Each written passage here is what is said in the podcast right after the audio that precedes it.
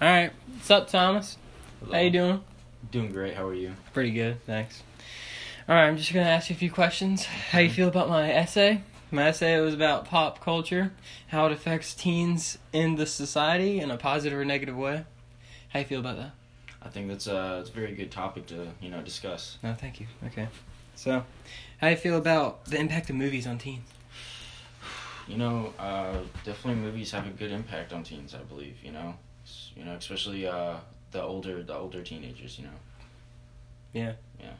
Yeah, I feel that. That's what I wrote about, actually. Yeah. really, It's that's really cool. touching to my heart.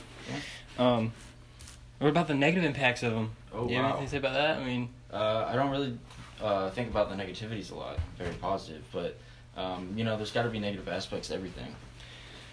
yeah, sometimes it just leads them down the wrong path, and like, yeah, they get stuck in wrong situations and they can't get out of it. So I mean, Yeah, it really sucks for them. yeah.